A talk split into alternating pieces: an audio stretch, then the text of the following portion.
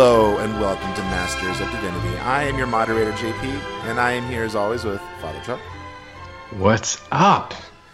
And Amy. What's up, everybody? And uh, Matt is not here at the moment, but he should be joining us later. I hope he joins us. Because, guys, I, I, I feel like, listen, I don't want to like toot my own horn or anything like that. You know, I don't want to. I don't want to get like egotistical, but I, I kind of feel like I feel like I, I feel like I chose probably one of the best albums of Music Mayhem. uh, whether you, you can agree or disagree, I don't I don't know, but that's just my opinion, and and I, I hope Matt shows up because I would love to have everyone present to sort of uh, tell me how great this album is. Yeah, you you you you seem to have not only have you found a great album. I think you have you you may have we have may have witnessed you discovering like your new favorite band. Yes, that is something that has happened. Uh, that, that yeah yeah that that's exa- that's exactly what happened. A new favorite band, a new favorite album. Uh, I enjoyed discovering this like immensely, and um, I guess we'll we'll get into it. Uh, I don't really know what else to talk about at this end of the this end of the episode besides just like jumping into. it. You guys just want to jump in? Well, you one one thing you you I mean obviously our, I mean I would think that our viewers would viewers and listeners would know what you're talking about, but you have not actually named the album yet. oh, that's well. The name of For all, for all they know, you could be talking about like Power, Power Man Five Thousands, you know, Tonight the Stars talking about "Baby One More Time" or Britney Spears. Who else? Uh, best album ever made, guys. Come on, the NME loved it. Um, no, we're talking about definitely maybe uh, the debut album of Oasis, uh, British British band that you probably know from uh, Wonderwall, right? The, the, which is like a Yeah. meme now. which is yeah, it's one of those songs that is that is very frequently drunkenly sung in bars. If you haven't heard of Oasis, Listen, I've got 87 million pound in the bank. I've got a Rolls Royce. I've got three stalkers. I'm about to go on the board at Manchester City. I'm part of the greatest band in the world. Am I happy with that? No, I'm not. I want more.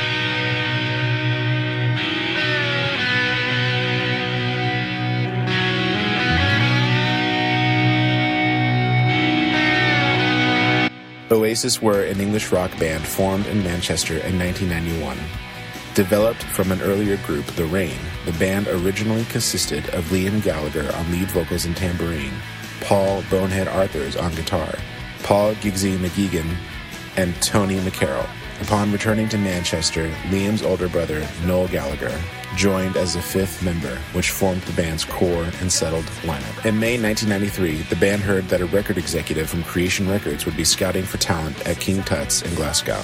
Together, they found the money to hire a van and make the six hour journey where they played a four song set that impressed Creation founder Alan McGee.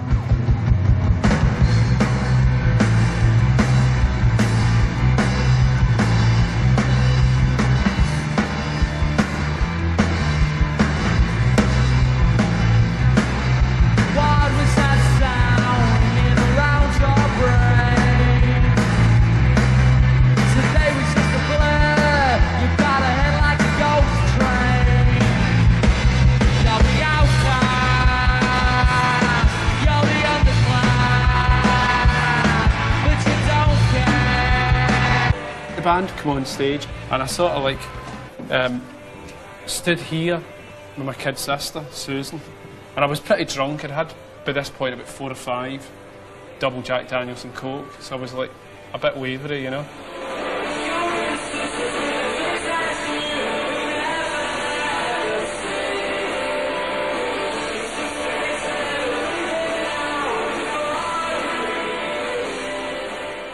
They came on stage and they played one song and it was like it was great but I was drunk and I was drugged and I thought oh it's probably because I'm drinking and taking drugs. And then they played two and I thought god this is really good. And then the third one it was like I'm going to do it. McGee then took the live demonstration tape to Sony America and invited Oasis to meet him a week later in London, at which point they were signed to a six album contract.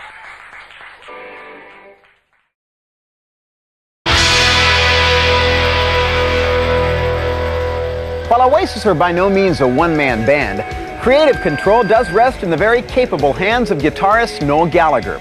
As the group's sole songwriter, the pressure is on him to keep coming up with those catchy Beatlesque melodies. And in typical Gallagher fashion, Noel's not shy about expressing his own musical tastes. I don't think music should be clever or have or be avant-garde or or artistic. I hate I hate art in music.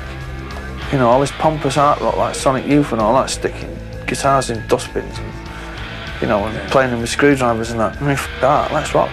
The album went on to receive widespread critical acclaim, with many critics and listeners welcoming the album's fearless optimism, particularly in an era of rock which was dominated by American grunge, which seemed at odds with the album, while also praising Noel Gallagher's songwriting and melodic skills along with younger brother Liam's vocals.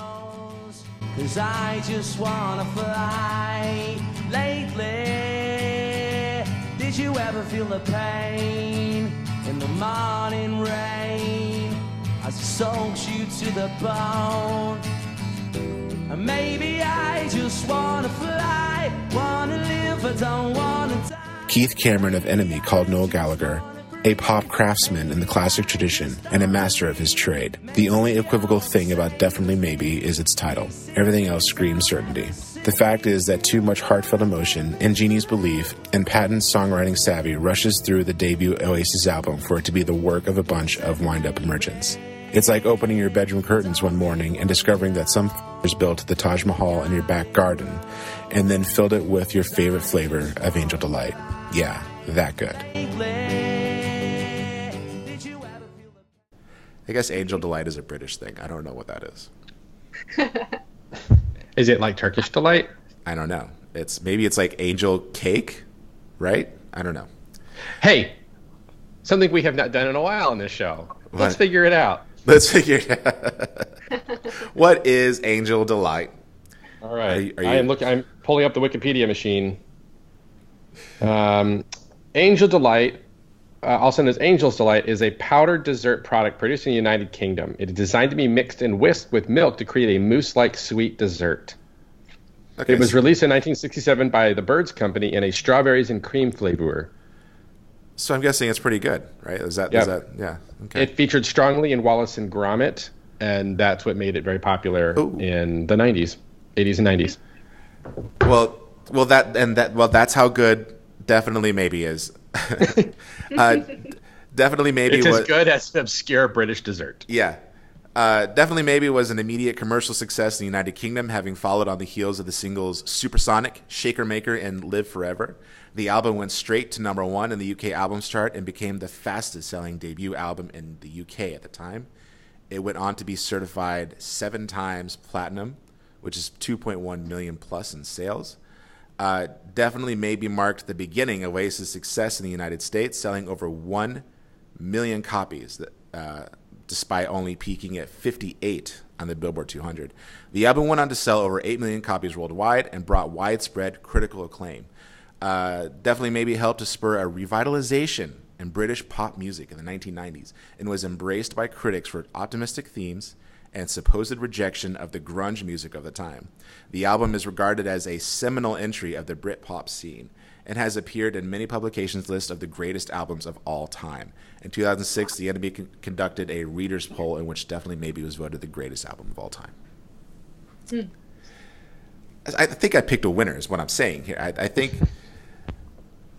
you know, if we had like a best of music mayhem, just saying, you know, I don't know. You're competing with like rumor. You're trying to compete with rumors here, man. and the Beatles, I know, I was, you know, Right. it's- and Chris Cornell and everything. Okay, so uh, Paul Simon.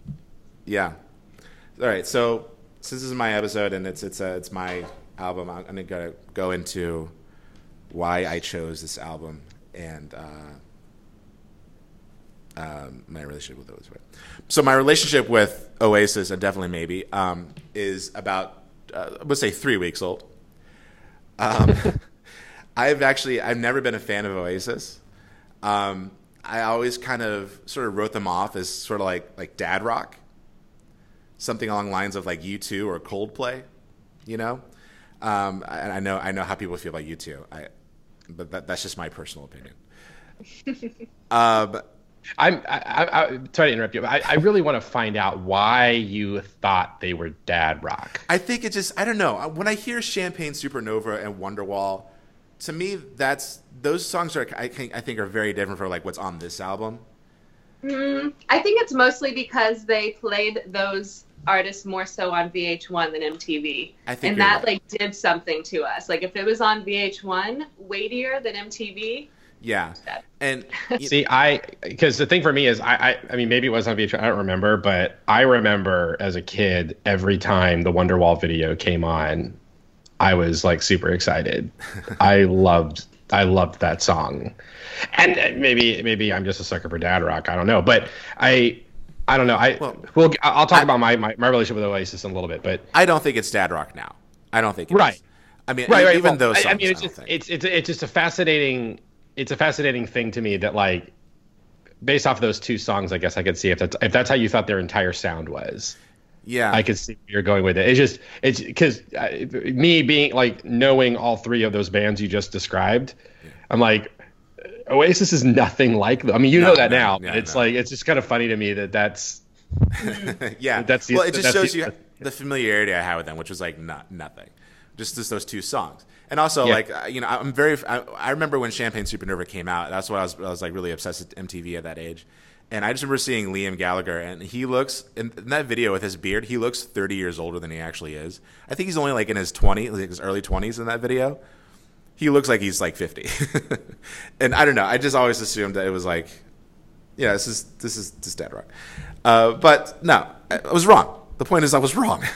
oh wait, I, I, yeah. Okay. I follow this video essayist. His name is Patrick H. Williams. Everyone should go out and watch his videos. He talks about movies. He's also a filmmaker. Uh, his videos are great, and he did a video on music biopics and why they're not very good. And um, in the video, he he talked about like his sort of dream biopic. If he were to make one, he would make one about Oasis. And this is kind of like the first time I ever heard anyone talk like real kind of fondly about Oasis. He's kind of told their story.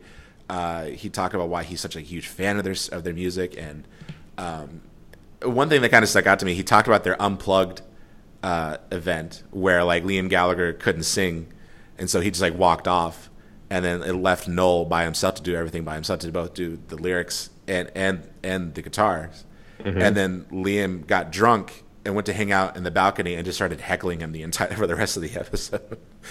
no. Uh, it was it was it was a beautiful it was a, it was it was I watched that it really and oh my god. yes and it was a it was it was it was one of those few times when I was watching MTV as a kid when I could when I could that I got to witness something that I was like that's that's music history like I'm Yeah. seeing something historical happen right now yeah Yeah, and I was so I, that was that was what really grabbed me. I was like, okay, these two are awesome because not only it, it was it was hilarious as it was heckling him, also kind of like it's kind of a dick move on his part, but at the same time, Noel like still kept his composure and just kind of went with it.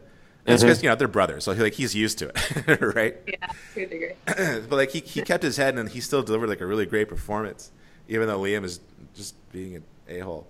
Um, so that that grabbed me. I'm like, these guys probably have an interesting story, and so I just kind of went through their discography, and uh, you know, of course, I was familiar with Wonderwall and Champagne Supernova, um, and uh, but I, it was their first album that really grabbed me because it was so raw, and it was so like like what what I feel like is so what I like the most when in terms of like rock and roll. It's everything is so in the moment, and it was made when they were like nobodies and they had nothing, and like they're recording in these horrible, dingy studios, and they don't they had no idea they're like the next day they were going to be like legendary rock stars. You know, they were just kids making music.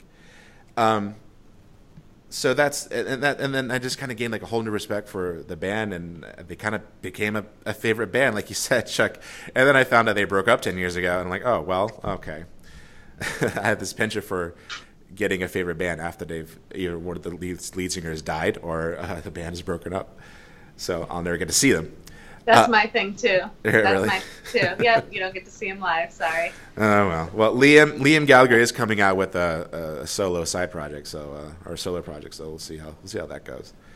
Um, so that's my relationship with the album. Uh, why I chose it for this for for Music Mayhem. Um, I think a lot of it had to do with the fact that, like, I won't lie. I felt a little. I don't want to. I'm not trying to get like serious about it, so I'm trying to think of a more lighthearted way to put it. I felt a little. Uh, uh, I don't know. Like I, I feel like last year I had failed Music Mayhem by picking Oh. by picking an album that was so divisive. And I know like the the, the the point of Music Mayhem isn't to like everyone be pleased. The point of it is just to kind of go on a journey and experience and give our thoughts, and that's it. But you know, Foo Fighters is is like a was like a you know last year I chose the color and the shape by Foo Fighters, and you know it's something that meant a lot to me, and I love like all the songs, and I could speak about every single song on that album.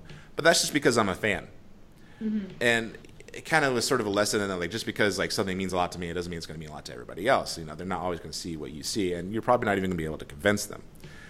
Um, and also, Dave Dave Grohl is Adam Sandler. I, you've been harboring this wound for a year. I, have known it. I've known that. I've felt it from you.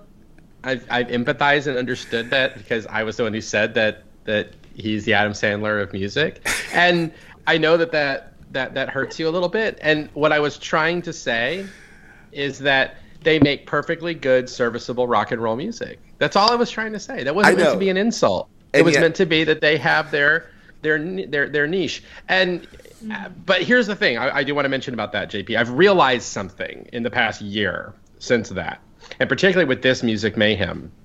And I talked to you a little bit about this um, uh, the other day in, our, in, a, in, a, in, a, in one of our own conversations, and that is. I listened. I, I used. I owned that CD when it first came out, and I loved it. I don't have the CD anymore. Um, so when I was listening to uh, "Color in the Shape" last year, I listened to it on Google Play, and I've come to realize that music like that does not translate well to the streaming platform. Pretty much any rock music that I've tried to listen to on Google Play, because that's the that's the only streaming thing I support or I, I, that I that I subscribe to, and it's only by virtue of the fact that I that I pay for YouTube um, Pro uh, Premium, um, is that so the way streaming technology works, it compresses the the file, and so it has a tendency of flattening the sound. There's less dynamic dynamic. So like all the instruments are kind of at the same volume, and so it just has this sort of a flat quality to it. Yeah. And one of the things, if you go back and listen to that episode, I asked everyone how they listened to it, and you and Matt both listened to the CD. Patrick and I had both listened to it on streaming. I listened to it on And- YouTube. Oh, okay. Well, but you also have listened to it a lot, so I think that that's there's a factor there. I hadn't listened to it nearly as much as you, but I have found that this year as well. Like I had, I had a similar hard time getting into Audioslave um, because I listened to it on Google Play, um, and um, and there was another rock album recently I was listening to that I just didn't like when I listened to it on streaming. But when I've listened to them in a more you know conventional recording format, I've liked them a lot more. So I think there's a factor there for me is that is that streaming is bad for music. Um, and uh, I don't know if it really is or not, but um, sure Well, maybe there's a lot maybe older music. But I think that's a but I think that's a factor. And even with um even with definitely maybe like I noticed a serious lack. Like I had to listen to it pretty loudly on headphones to really kind of hear what was going on in the album. It makes me want to have the CD. So I think that there's a factor there in my in my in my attitude about about that from last year. And so I don't want you to feel bad, JP. I think the medium affected the message, and that's that's an important part of this. So I will acknowledge my own cheapskateness for not going out and actually just buying, which it what is a, a, a, a well celebrated and respected album. So Well, I mean, I, I, I think the point that I, I sort of, the conclusion I sort of came to, Chuck, is I, I do, I do think that for the most part, you and, and Father Fun, we're, we're mostly right, and I do think a lot of my enjoyment kind of come, come from like a lot of nostalgia, and my own personal attachment to each song and things like that. Because when it kind of kind of comes down to it, n- the, most of the songs don't even really match anywhere near the quality of like you know Everlong or My Hero, like not even close. Um, so with that in mind, when I was listening to Definitely Maybe, I had discovered that they were actually doing what I think Foo Fighters thought they were doing. And I remember in the last in, in that episode, I was telling you guys like how like how I really respected Dave Grohl for just like wanting to do a song about his dog, or just like you know they came up with the ti with the title of the album "Color and Shape" because like some guy said he liked a bowling pin because the color and the shape of it. and I was impressed by that. And everyone was like, oh, "Okay, that, all right, that's whatever." But Oasis kind of do the same thing with their lyrics in this album. There are like joke songs in this album, like where they're just like they don't know what to do, and so they're just like, ah, we'll just come up with stuff, you know. It doesn't make any sense, but it's amazing. Uh, you know, it's great because they're Oasis, not because mm-hmm. if anybody else did it, it was just like whatever. Um, so I think, I think that's ultimately the reason why I chose. Is a, I feel like I had to redeem myself a little bit, and b, I feel like this album better captures what I like about rock music. Uh, more so than what I've been, who I've been saying my favorite band is for, for like over a decade. Um, so that's ultimately why I chose it. And then my initial thoughts. So I think this album is a lot like Nirvana's Nevermind, and that isn't just like two or three hits with a bunch of filler that only appeal to an established fan base. I think there's something uh, truly amazing in what we're talking about in each and every song. Well, maybe not Digsy's Dinner, I, a song about lasagna. Um, uh, but you know, it's very much like I said, it sort of captures what I love the most about rock and roll, and I think it's uh, the idea of being in the moment. And like I said, you know, when they when they were recording this album, they didn't know they were going to become rock stars. They didn't know that it was going to be an enormous hit. They thought they were going to do okay. Um, so when when with that in mind, you know, when Noel is is writing all these songs, and they're recording all these songs, like the thought is just like, I'm just going to do what I like. I'm just going to do what I think sounds great. And so, you know, you have songs like Cigarettes and Alcohol, which Noel said, like, if I, I wouldn't make that song today, like, at all, because it's kind of like really inappropriate. Uh, according to him, is like, it's not really radio, radio friendly, but like, when I was making that, I didn't know we'd become famous, like, right away. So it's almost like you, you get like this spotlight shine on you as you're just kind of being mm-hmm. really vulnerable and raw. And I think that's, I think that's what I love the most about this album is that it's an mm-hmm. album made by nobodies that became like uh, like like like like legendary. At least uh, at least in the mm-hmm. UK, you know, because I'm seeing all these things like it's the greatest album of all time. Um, and uh, so yeah, th- that those are my initial thoughts. I guess that's all I can really say as as far as initial thoughts go. Um, and I think I, I, I enjoy sort of what the album kind of earn, earn, inadvertently became the story is like things are really shitty right now, mm-hmm. but they're going to get better. And I kind of see that in the album and, and what they're singing. And uh, also just sort of there's like a like a simplicity to what Noel was doing. You know, he talks a lot about how like, you know, you hear all these artists talk about like you know, they're inspired by like Pink Floyd's B side track of this hidden album, whatever. And he's like, I just want to listen to "I Am the Walrus" twenty times in a row. and he's like, that that's my inspiration. Um, and you know, we'll talk about like the songs and stuff that I that I found to be really interesting. How, he, his his process, how he came up with some of them. And so, uh, yeah, that's uh, that that's that's JP and Oasis. And now uh, I think the the more interesting part is uh, I'm going to open it up to, to you guys. Uh, who would like to go first? Amy, do you want to go first? Sure. Okay.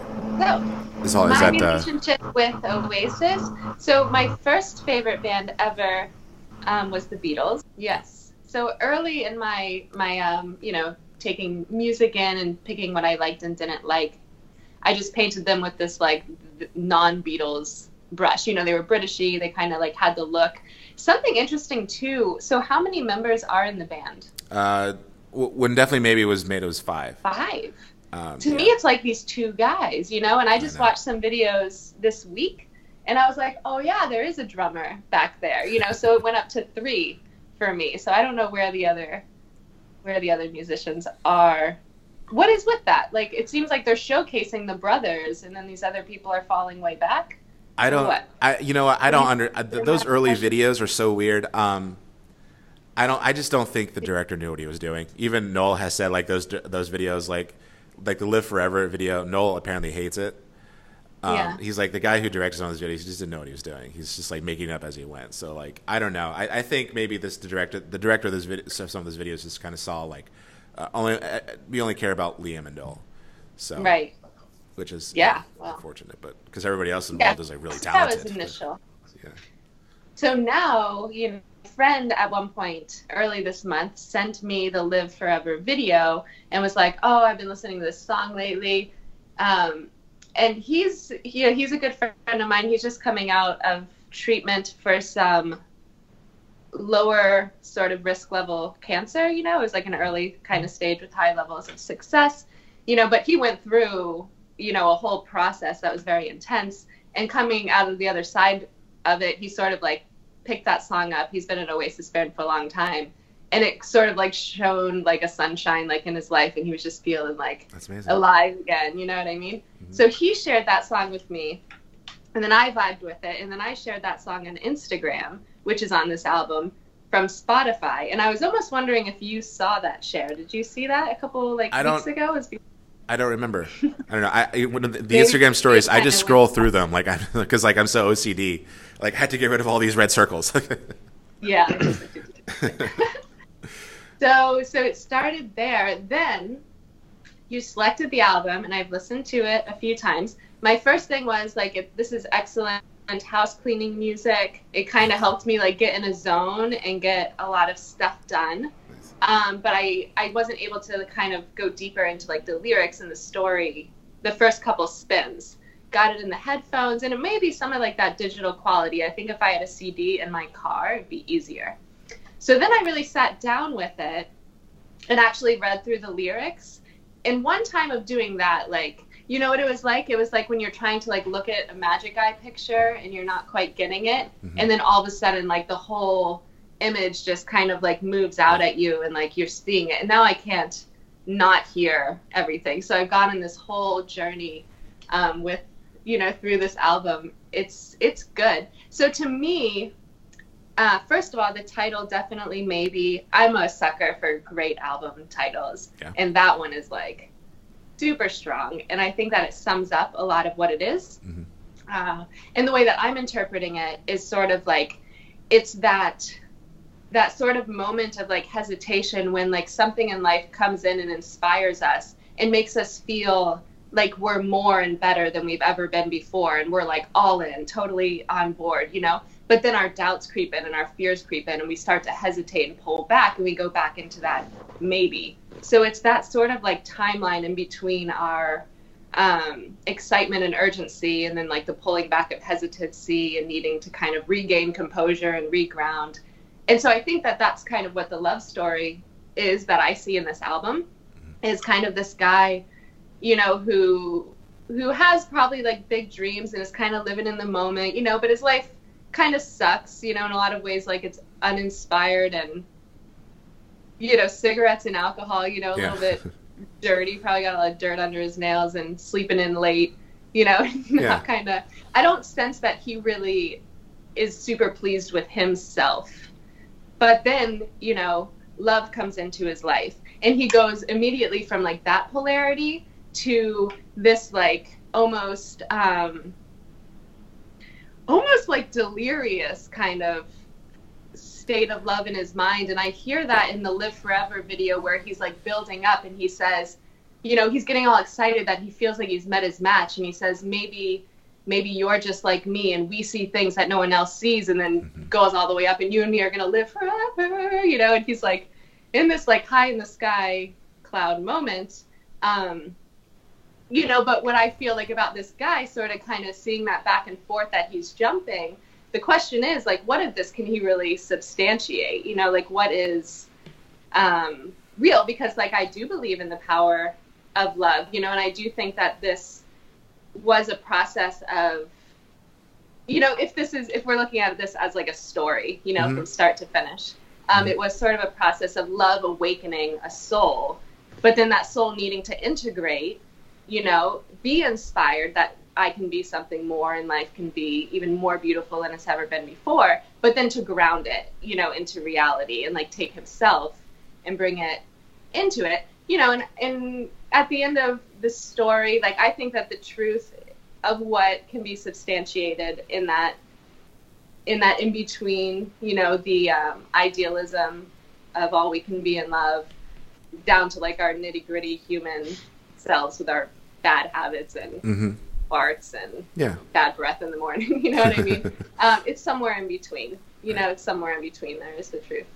So that's the journey I went on. That's interesting. It, it's it's interesting that you talked you talk about it as sort of like some of the songs are about like uh, like relationships. One song that I thought was about like being in love turned out to be like they were just tripping on acid and they don't know how to describe it, Interesting. which is Columbia.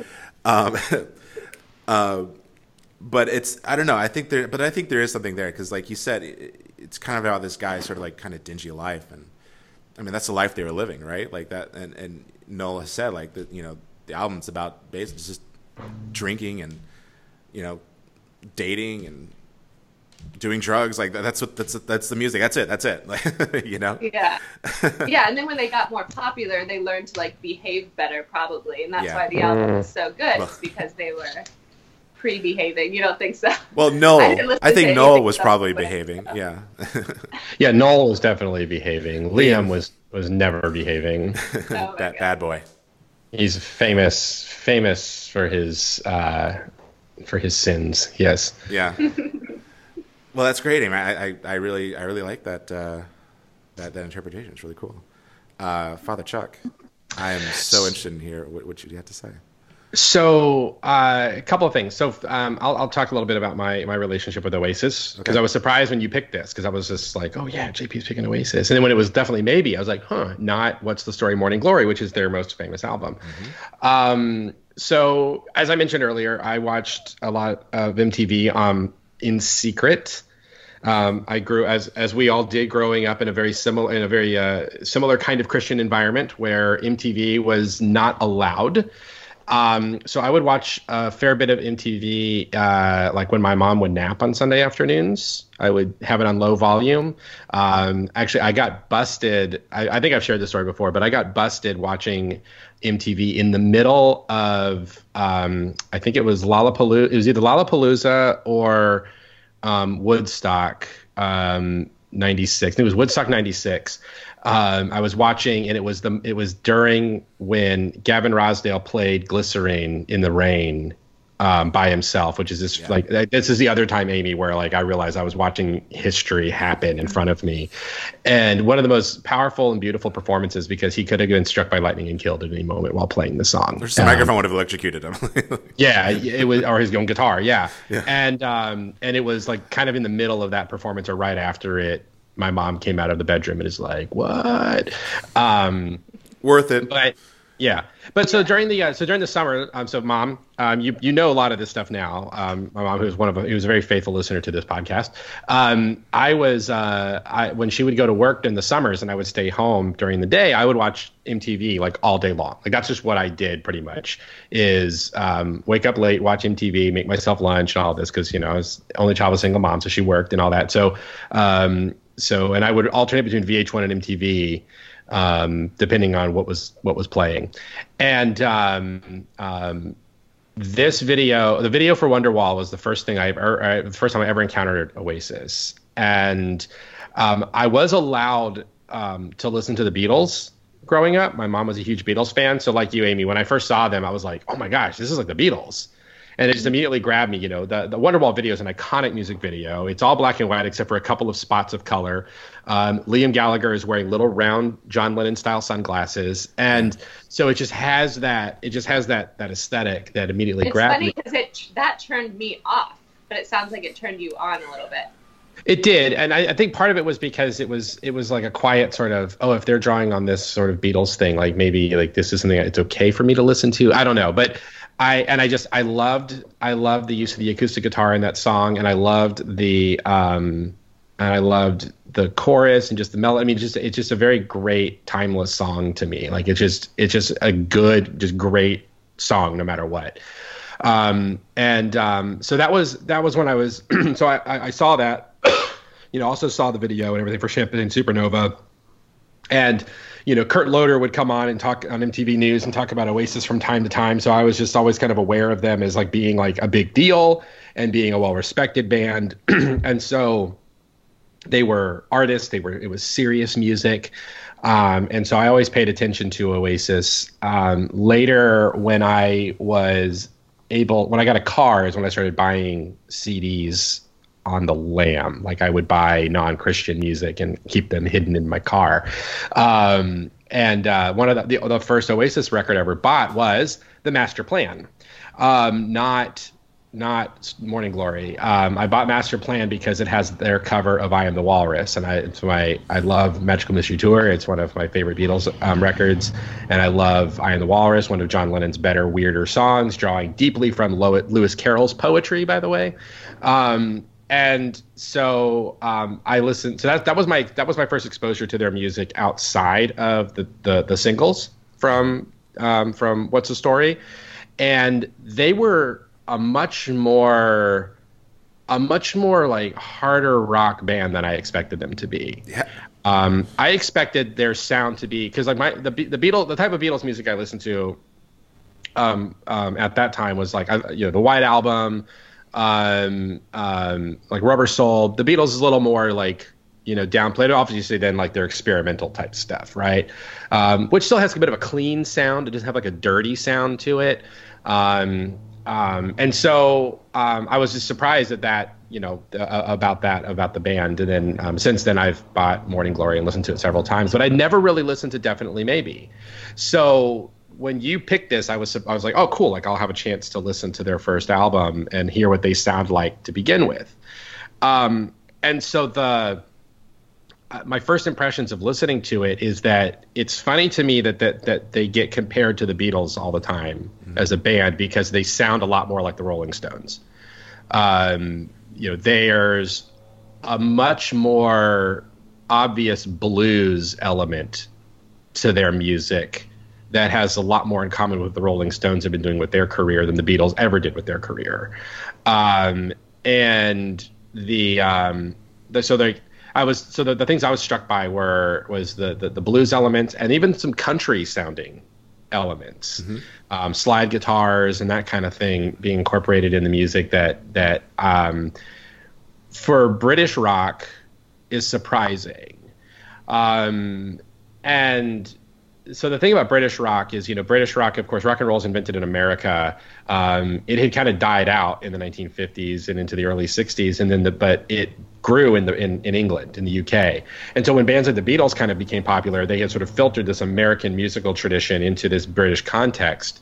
And uh, you had bands like the Beatles and the Rolling Stones who were basically trying to do like bluesy type stuff, right? The, so Oasis is firmly in that tradition of British of British rock and just like classic British rock. I mean, just they're not you know they're not like where the Beatles were going, which was um, you know very studio oriented in their for a lot of their career and doing a lot of weird stuff.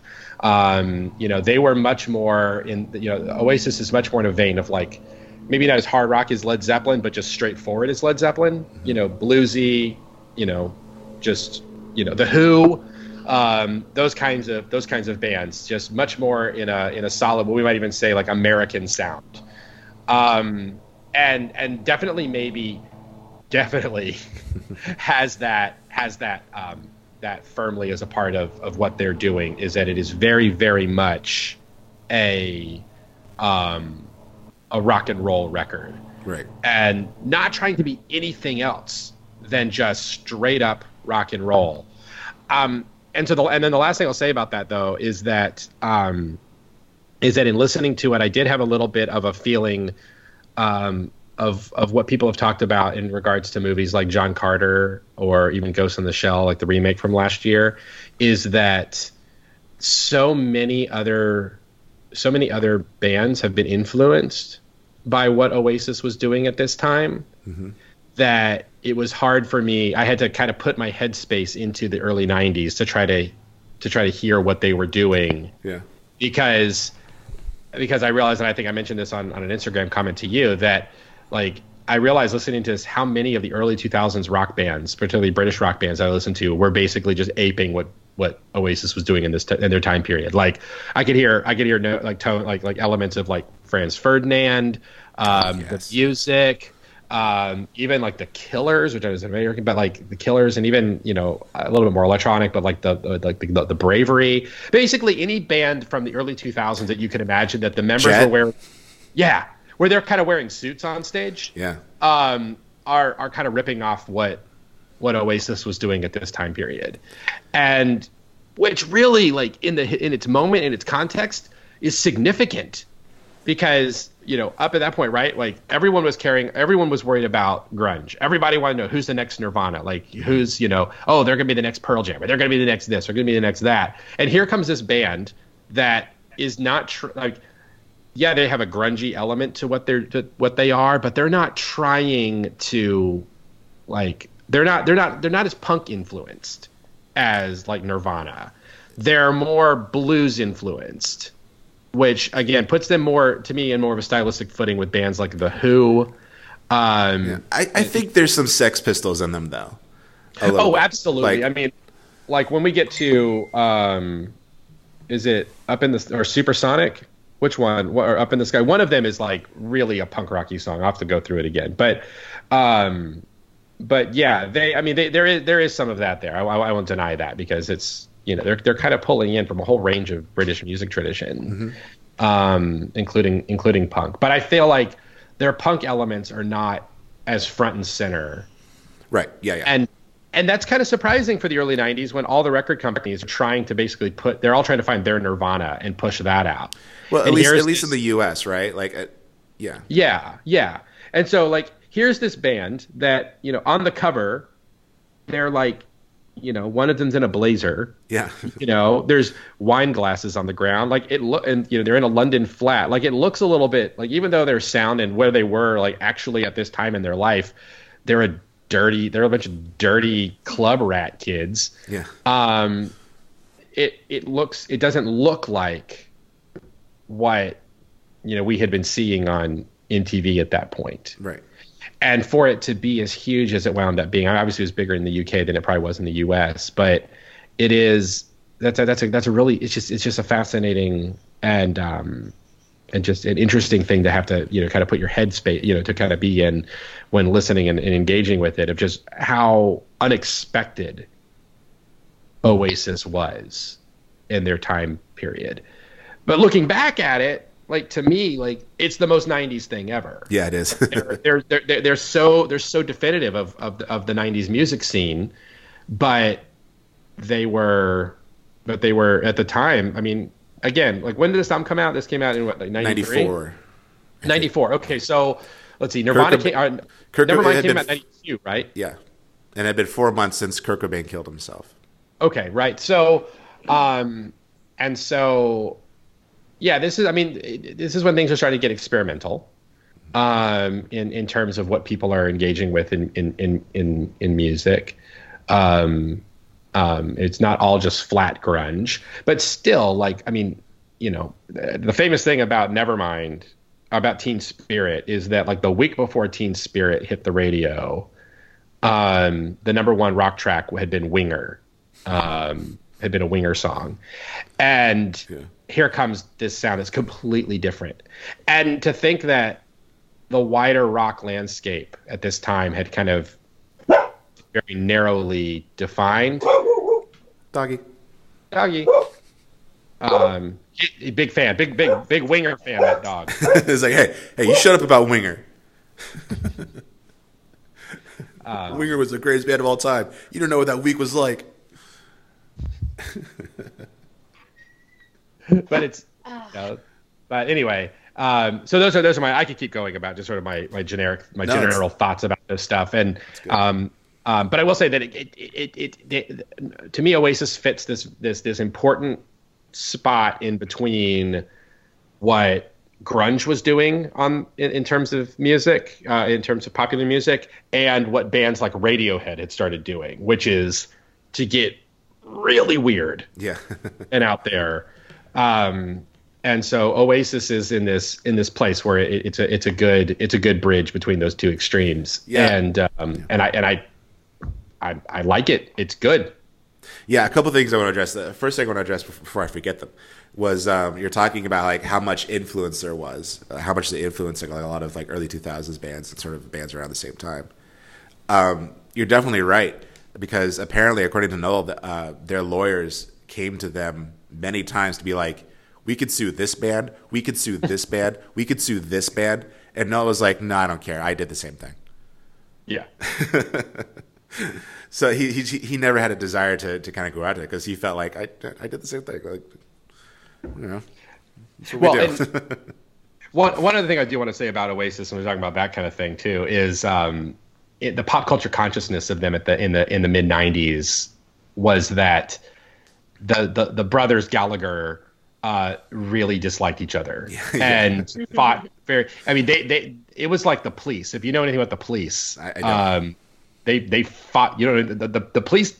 All three members of the police publicly fought with each other, particularly um, the uh, Sting and um, Adam, I think, and uh, and so like it was just like a that was just like a, a, thing you they were known for. It's like if you got them in a room together, they they they kind of hated each other, and that's the thing. Noel and Liam, particularly Liam toward Noel, it seems, hated each other, but they were in a band together, and that story about when when, as I remember it, Liam being a bit of a diva about not singing, and Noel taking taking it on, and so Liam being really pissy about that, and yeah. telling him that it was a crap performance, and you know, like I think he threw a beer at him at one point.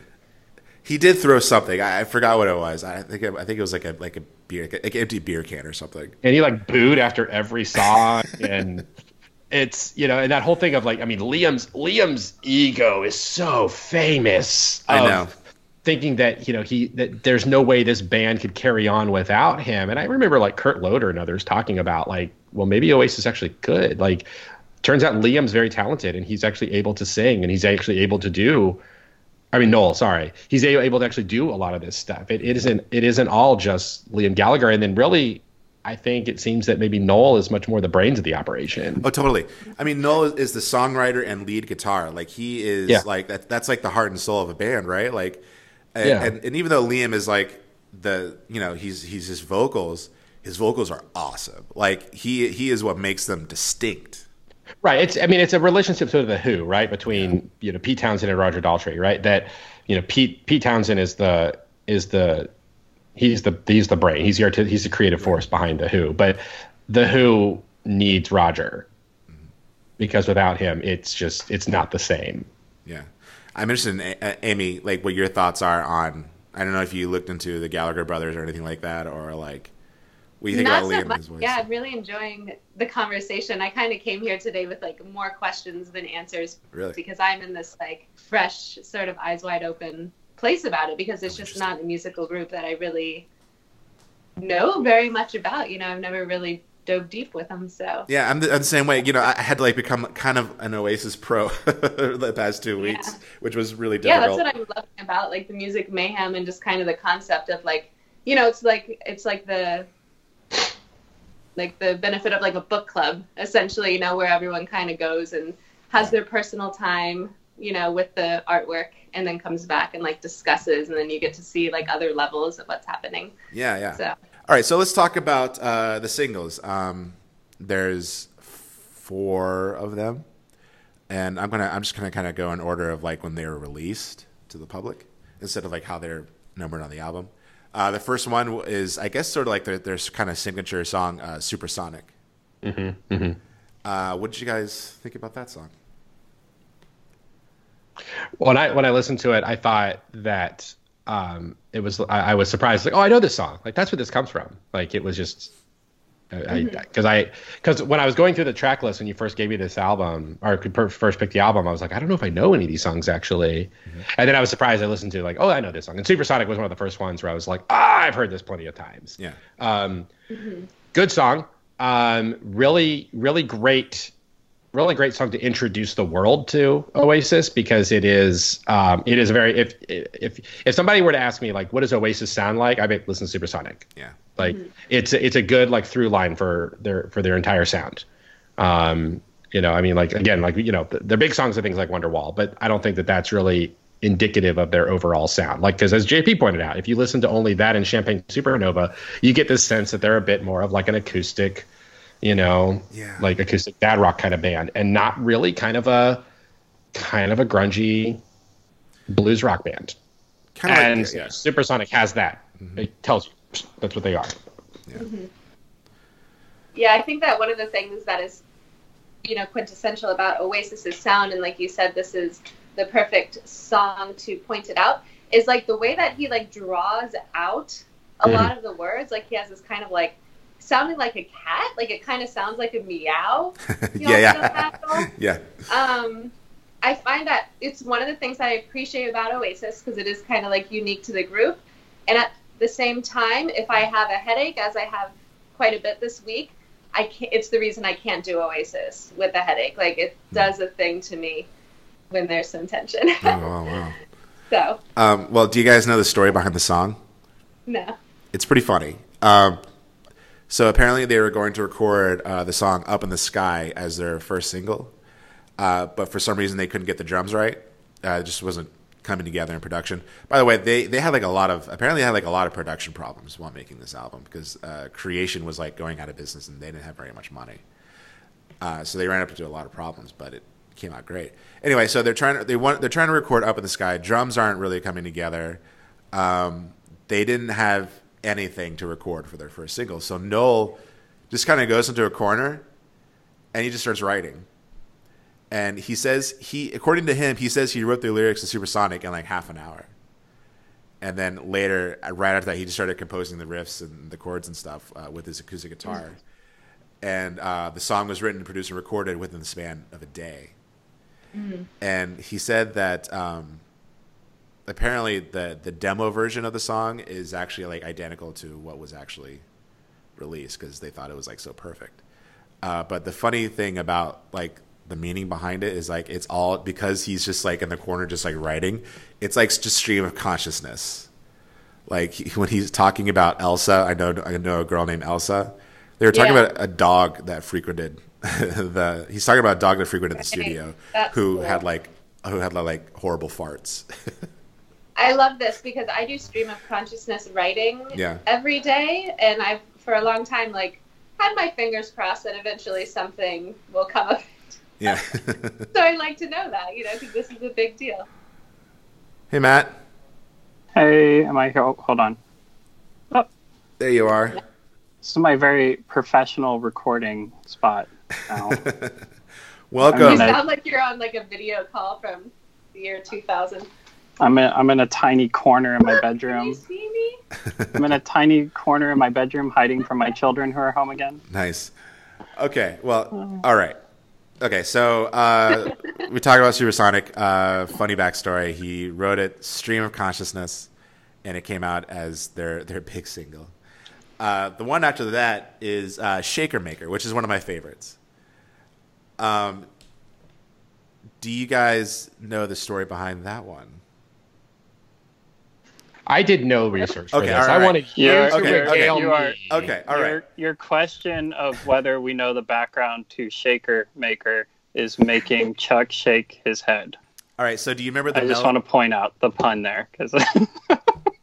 and now I got rid of Chuck. I've only been on. Oh, there you go. Guys, Goodbye, it's a new record for me. This is a new record. I've only been on like three minutes, and two people have left the podcast since I came on. You're like our Liam right now. Like, Uh, it's what I do. Yay! um, Um, So okay, well, all right. So do you, do you remember the melody of Shaker Maker? Da da da da da da da da. Oh yeah, the, that's the. Um, I want to give the world a coke. that's Yeah. I like to. Yeah. Yeah. So they they use the same melody as that that Coke ad for the song. They did. That was intentional. Yeah. That's awesome. Uh, Because I what was is listening to it? that, I was like, I want. To Uh, give the world a okay. Coke. I hear it Yeah. Um, but isn't what, what is the the song? It's I want I want to make I want to get the world to sing in perfect harmony. yeah. Uh, Yeah, that's the one. yeah, I yeah, yeah, Yeah, the one that Don Draper came up with. Exactly. Kind That That's one not touched the original tune, guys. Um, yeah, so that, that's it, it, it, the melody comes from the Coke song, and the rest of the lyrics of the song are actually it's kind of like all about advertisements because in Mr. they talk about Mr. Clean, Mr. Soft. I guess well, Mr. Soft is like a British thing, I guess. Um, Mr. Sifter, I believe. Mr. Yeah, Mr. Sifter. That that that lyric was supposed to be Coca Cola, but they didn't have the rights to, and that was, and actually Coca Cola was just a placemaker or just a placeholder, and they were on the way to record the song, and they asked Noel like, "Did you come up with a lyric to replace it?" He's like, "No." He's like, "We're gonna, we're gonna, we're, we're about to record the song. You know how many things? Like, don't worry about it." And then Yeah. and like they were walking to the studio, and they walked past this store called Sifters. He's like, "Ah, got it, Sifters, Mr. Sifter." Perfect.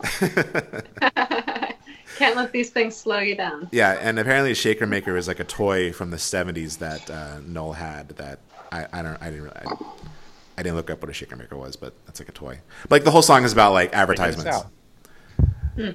And even though it's not really saying anything about advertisements, it's just kind of made up of advertisements. And I think it's I think it's brilliant, and I and I love the the melody of the song, and hmm I think it's cool. What do you guys think? I just really love how he says the word me Yeah, every time. Liam has to like put a spin on every single word to like. I know, yeah, he can't just like He- have a normal way of saying it. It's like you say me, but I say me. Something like that. Yeah, or I think he said in, in the. Uh, was it was it you that said it sounded like he was meowing? Yes. Yeah, that- does that- sound like that's meowing. kind of the same thing in the song. Yeah, yeah. I like it.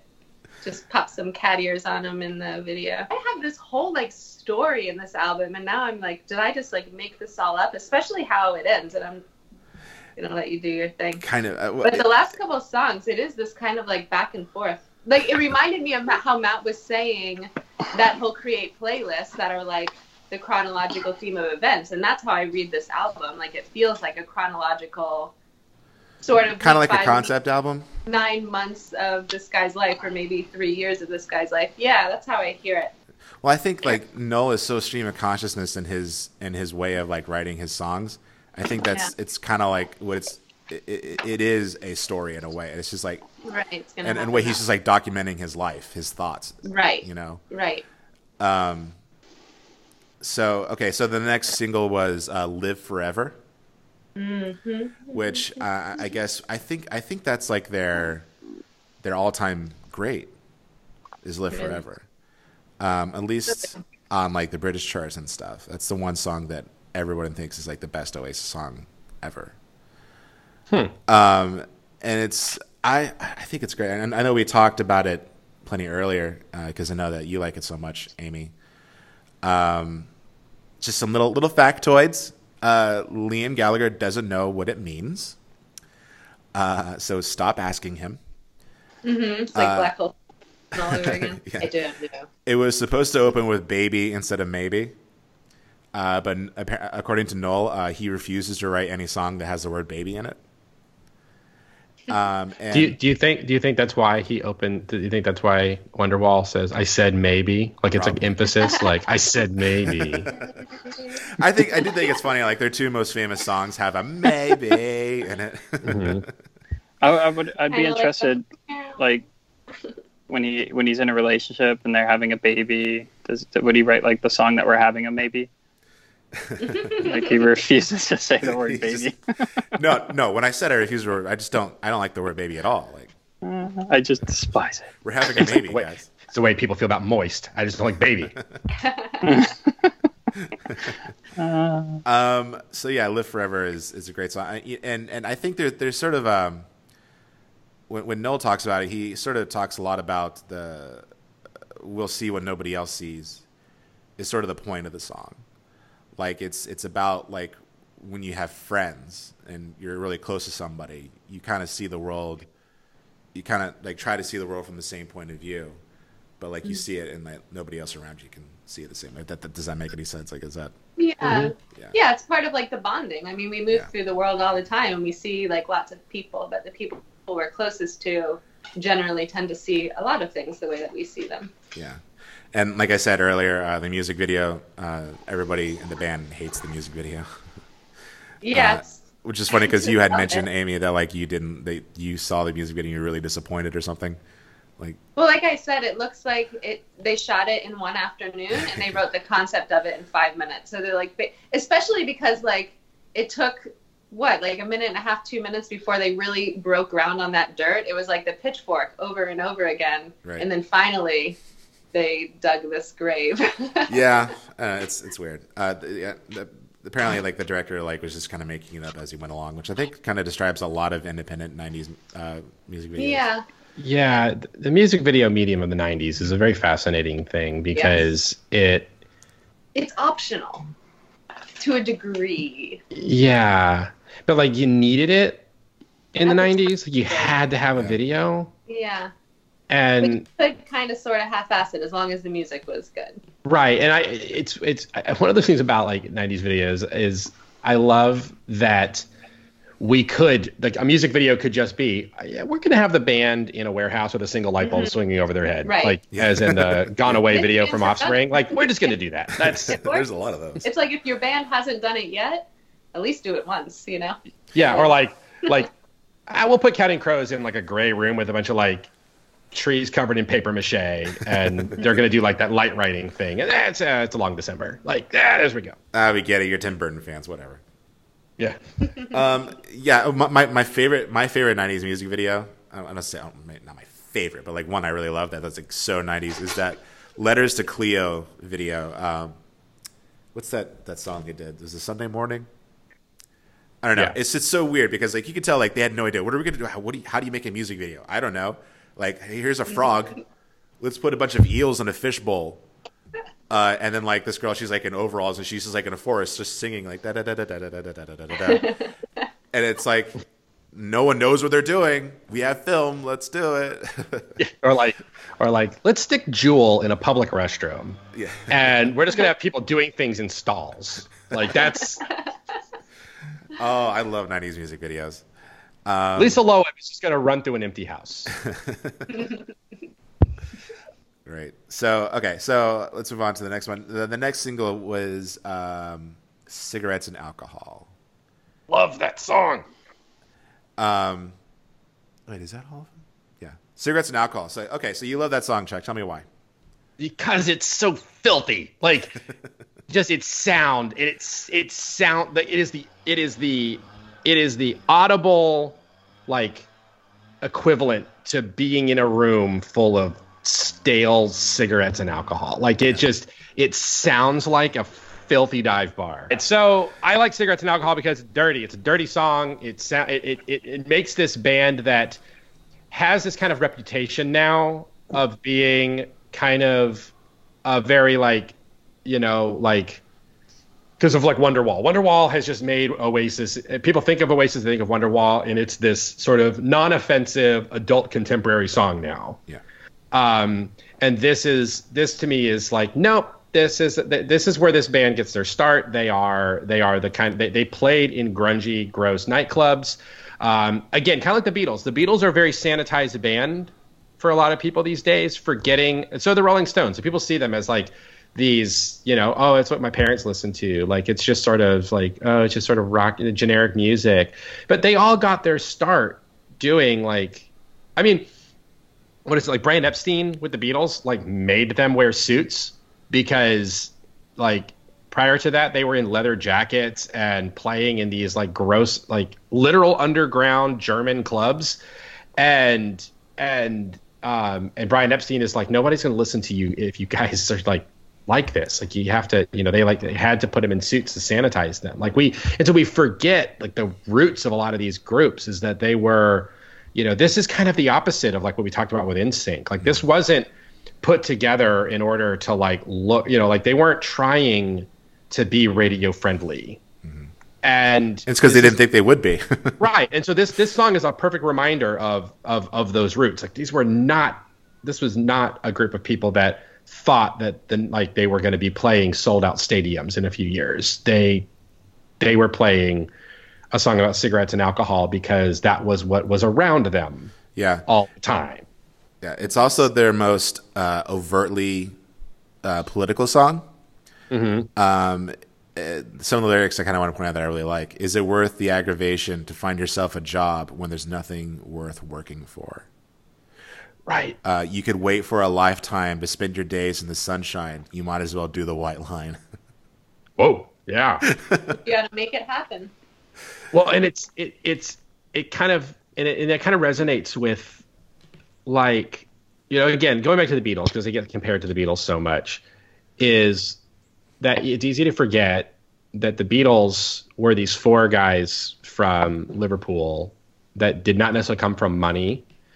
Um, and so like on on Revolver, they they record a song called Taxman, which is like, oh, it's a fun kind of upbeat rock song, but it's really about how like the tax man is like ruining people's lives. I mean, and so again, like when when like when like these bands sneak these kinds of things in there, is it, it's easy to kind of overlook it, right? And to realize, oh no no no, like this is music born from a particular economic situation, and reflecting that reality and that you know that sort of dispirited feeling. I mean, you know, Black Sabbath is a good example of another British band that is is um, really rooted in the very dystopian. I mean, there there's of course a much more overt, you know, the the, the collapse, the collapse of the of the industrial of industrial society um, around them, but you know the the the, yeah, the the the impact of that in working class England is still a big part of the rock of the rock and roll scene, and so for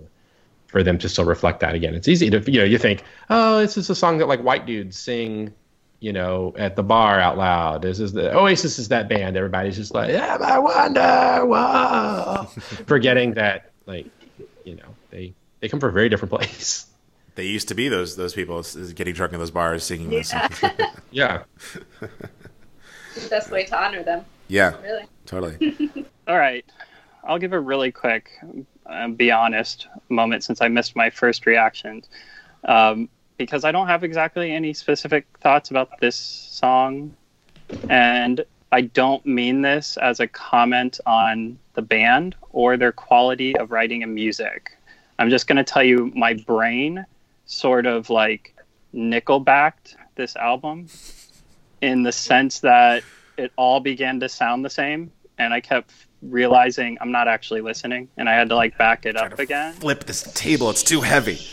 So I, it is not a comment on the band. When I did zone in and listen, I liked their music, but I definitely found that this for me was like background rock and roll. Like I want to drive to it and have it playing, but I want to drive to it and have it playing while I'm like, you know, headed to work and thinking about okay, when I get there, I got to do this and I got.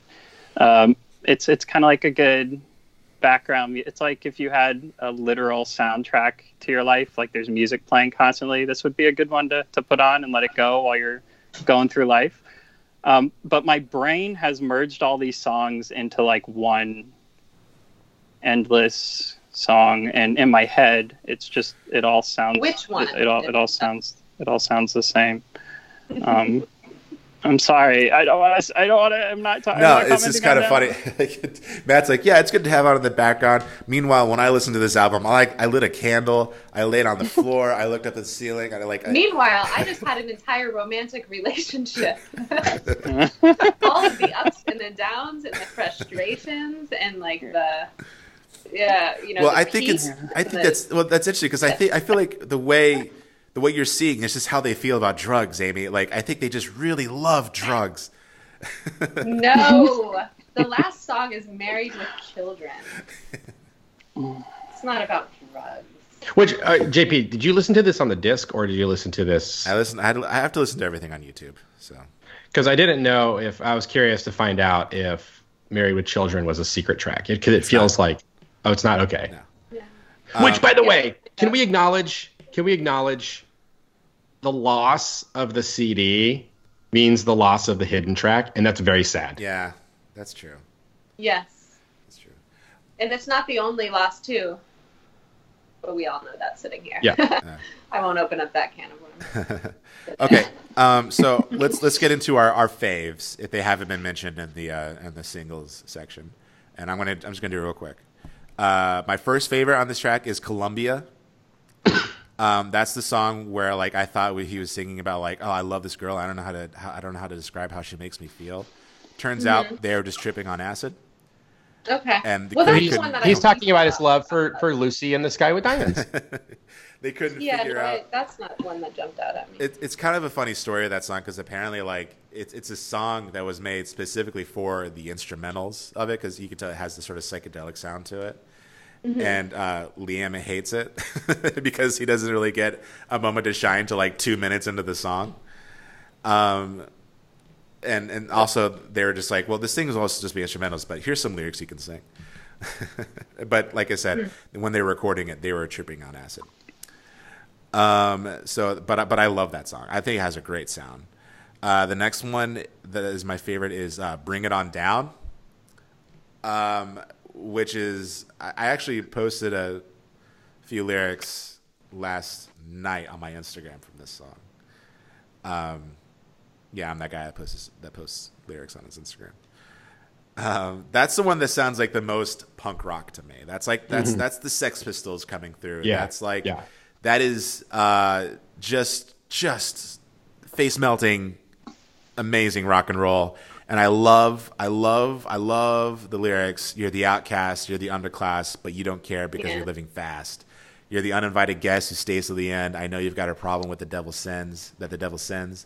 You think they're talking about you, but you don't know who. I'll be scraping your life from the sole of my shoe tonight. Man, that is vicious. Um, but like, yeah, that's where that's also when I realized like this is not what I who I thought they were at all. To me, this one feels like he's. This is like his own personal self-critic. Yeah, When I hear the song and like read the lyrics, I don't feel like he's criticizing someone outside of himself. I feel like Hmm. this is kind of like self. kind of self self destructive, sort of like Yeah. hating yourself What do you kind of thing. Yeah, I can see that. Um, so that's one of my and my last favorite um, is "Slide Away," which uh, which is also Yeah. like a super hard, uh, great song that I just I just think is cool. Like I don't I don't have anything deep to say about that one. Uh, I just I just think it's really cool. and then one that's that like, like makes me laugh and, and like I couldn't believe like what what is what is this song doing on this album? Is is Digsy's Den- Digsy's dinner? Um, I don't know if you guys listened closely to that song. Yeah, that song was perfect. I mean, what a life it would be if you would come to mine for tea. I'll pick you up at half past three. We'll have lasagna. Anya, yeah, because it's like the simplicity. Again, I'm looking at this as like this whole different, you know, because it's like, when, especially when we're getting to know someone new. First of all, a new sort of love coming into our life exposes new parts of ourself that we maybe weren't aware of. You know, we're uh-huh. kind of like opening up and blossoming. But yeah, it's like every day there's sort of a different version, and when you have some beloved out there that you're seeing yourself as like as a contrast against or background, you know, and kind of like bouncing ideas, things feel fresh. So the Diggs, what is it, Digsby's Diner? Digsy's dinner. Yeah, to me, it's like more about just inviting someone out about lasagna. To me, it's like it's it's the next step. You know what I mean? It's having been exposed to intimacy, having gone through the whole thing, mm-hmm. the high hopes and the doubts and stuff, and then the simplicity of that next step of saying, well, like let's get together and have lasagna and see where it goes. this is funny You know because like I, they, because they, like, it's it's it's it's very literally about a friend they have whose name is Digsy, and they just think Uh-huh. he's really funny, and they he made lasagna. oh my goodness.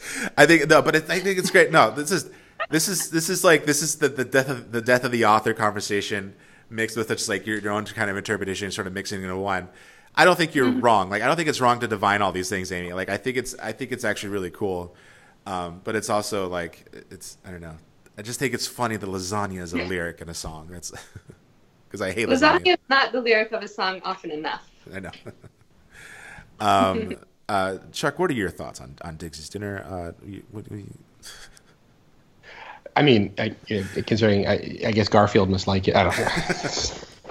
Lasagna. You know, hates Mondays, you know, loves Oasis. I I had the thought, but I was like, nope, I'm going to be the bigger man and not make a Garfield reference. And Father Chuck jumped in and stole my dad joke. It's That's- fine. It's okay. It's such a I- Jon Arbuckle thing to do. I will say, well, I mean, yeah, Jon Arbuckle. Um, I love Garfield without Garfield. By the way, it's so dark. Yeah, that's, um, that's creepy. I uh, Garfield minus Garfield. If you've never seen Gar, if you've never read Garfield minus Garfield, check check that out. It's like now. It's, yeah, it's Um, it, it is it is Garfield cartoon strips where they've erased Garfield, and it just becomes about the existential dread that is the life of Jon Arbuckle, and it He's is talking to himself. it is it is very dark. Um, and, it, and that's the funny thing is, is that there's no, there's like they didn't like turn it. It's just, it's just Jon Arbuckle. Um, but the, um, uh, since you're talking to me, I, I don't have any thoughts about Digsy's Diner, but I do. I will say that the one, the one song that I, the one song that I do really like that that I think of is um, Rock and Roll Star. Yes. Um, the first song on there, and part of it is so I misheard the lyrics.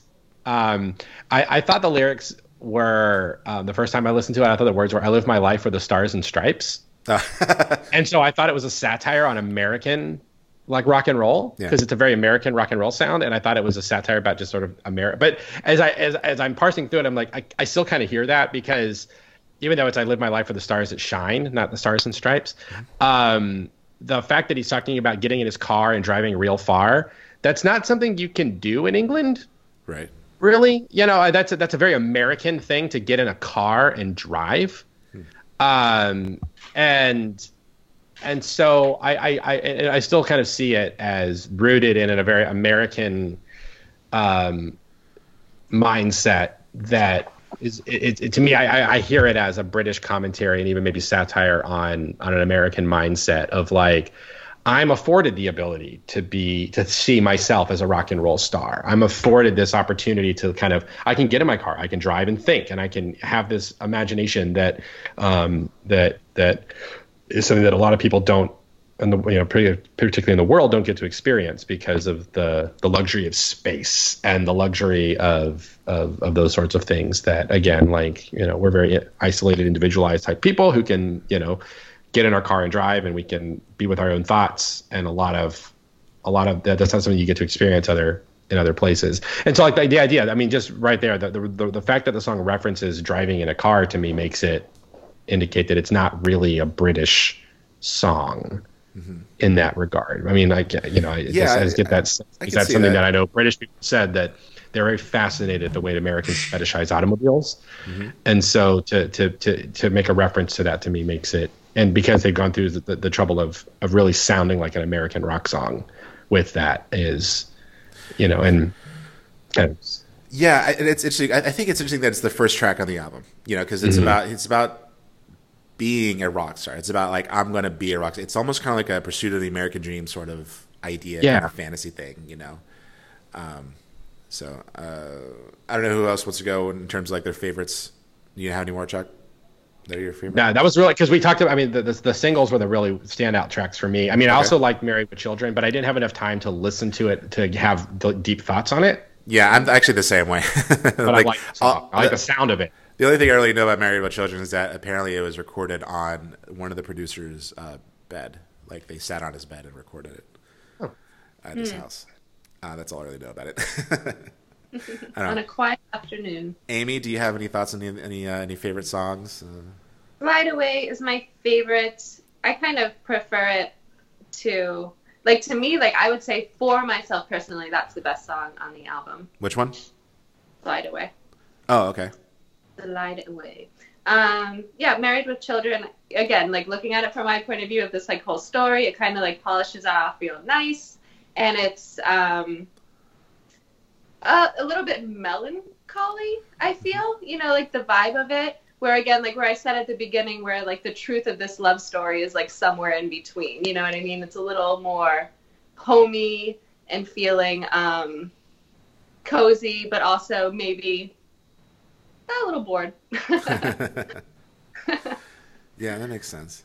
Yeah, I loved it. It was a fun album. I'm looking forward to hearing more of their stuff. But yeah, I like that also, you know, like we explored that when this album was like pulled together, it was before they launched into fame. So that kind of gives us a fun picture of like who they were before they were stars. You know what I Mhm. mean?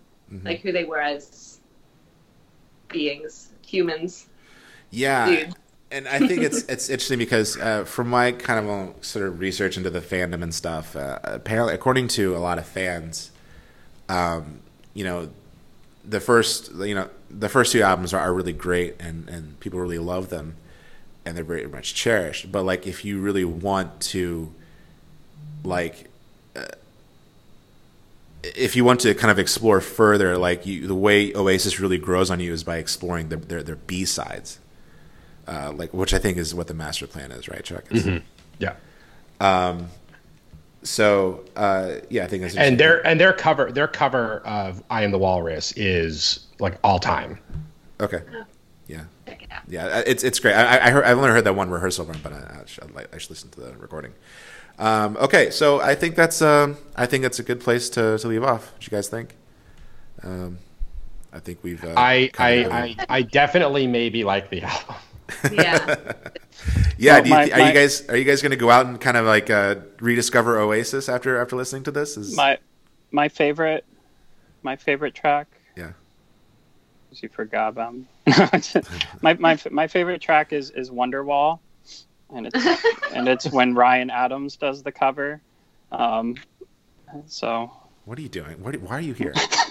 I don't know. What are you I doing told, here? Look, What- last thing I'll say, full disclosure, I text JP and I was like, "Look, man, I'm sorry. I don't think I have anything to contribute. I don't know if I should even come on." And he's like, "No, just let me know when you're on." This is his fault. I'm sorry. I'm so I'm so sorry. you just you, you come So on sorry. here and you're unprepared and you just want to like you just you just want to so you just want to wreck everything. You want to wreck Yeah, everything. Why do yeah, you? yeah. What's wrong with well, you? Well, it's the wrong. What's- It's the wrong album, but anyway. But seriously, Wonderwall by Ryan Adams. Listen to that one. No, That's don't music. don't talk about That's- Ryan that's Adams music. on my episode of Oasis. Look, look, don't. look, Oasis did What are you doing? covers of other people's songs, and they were.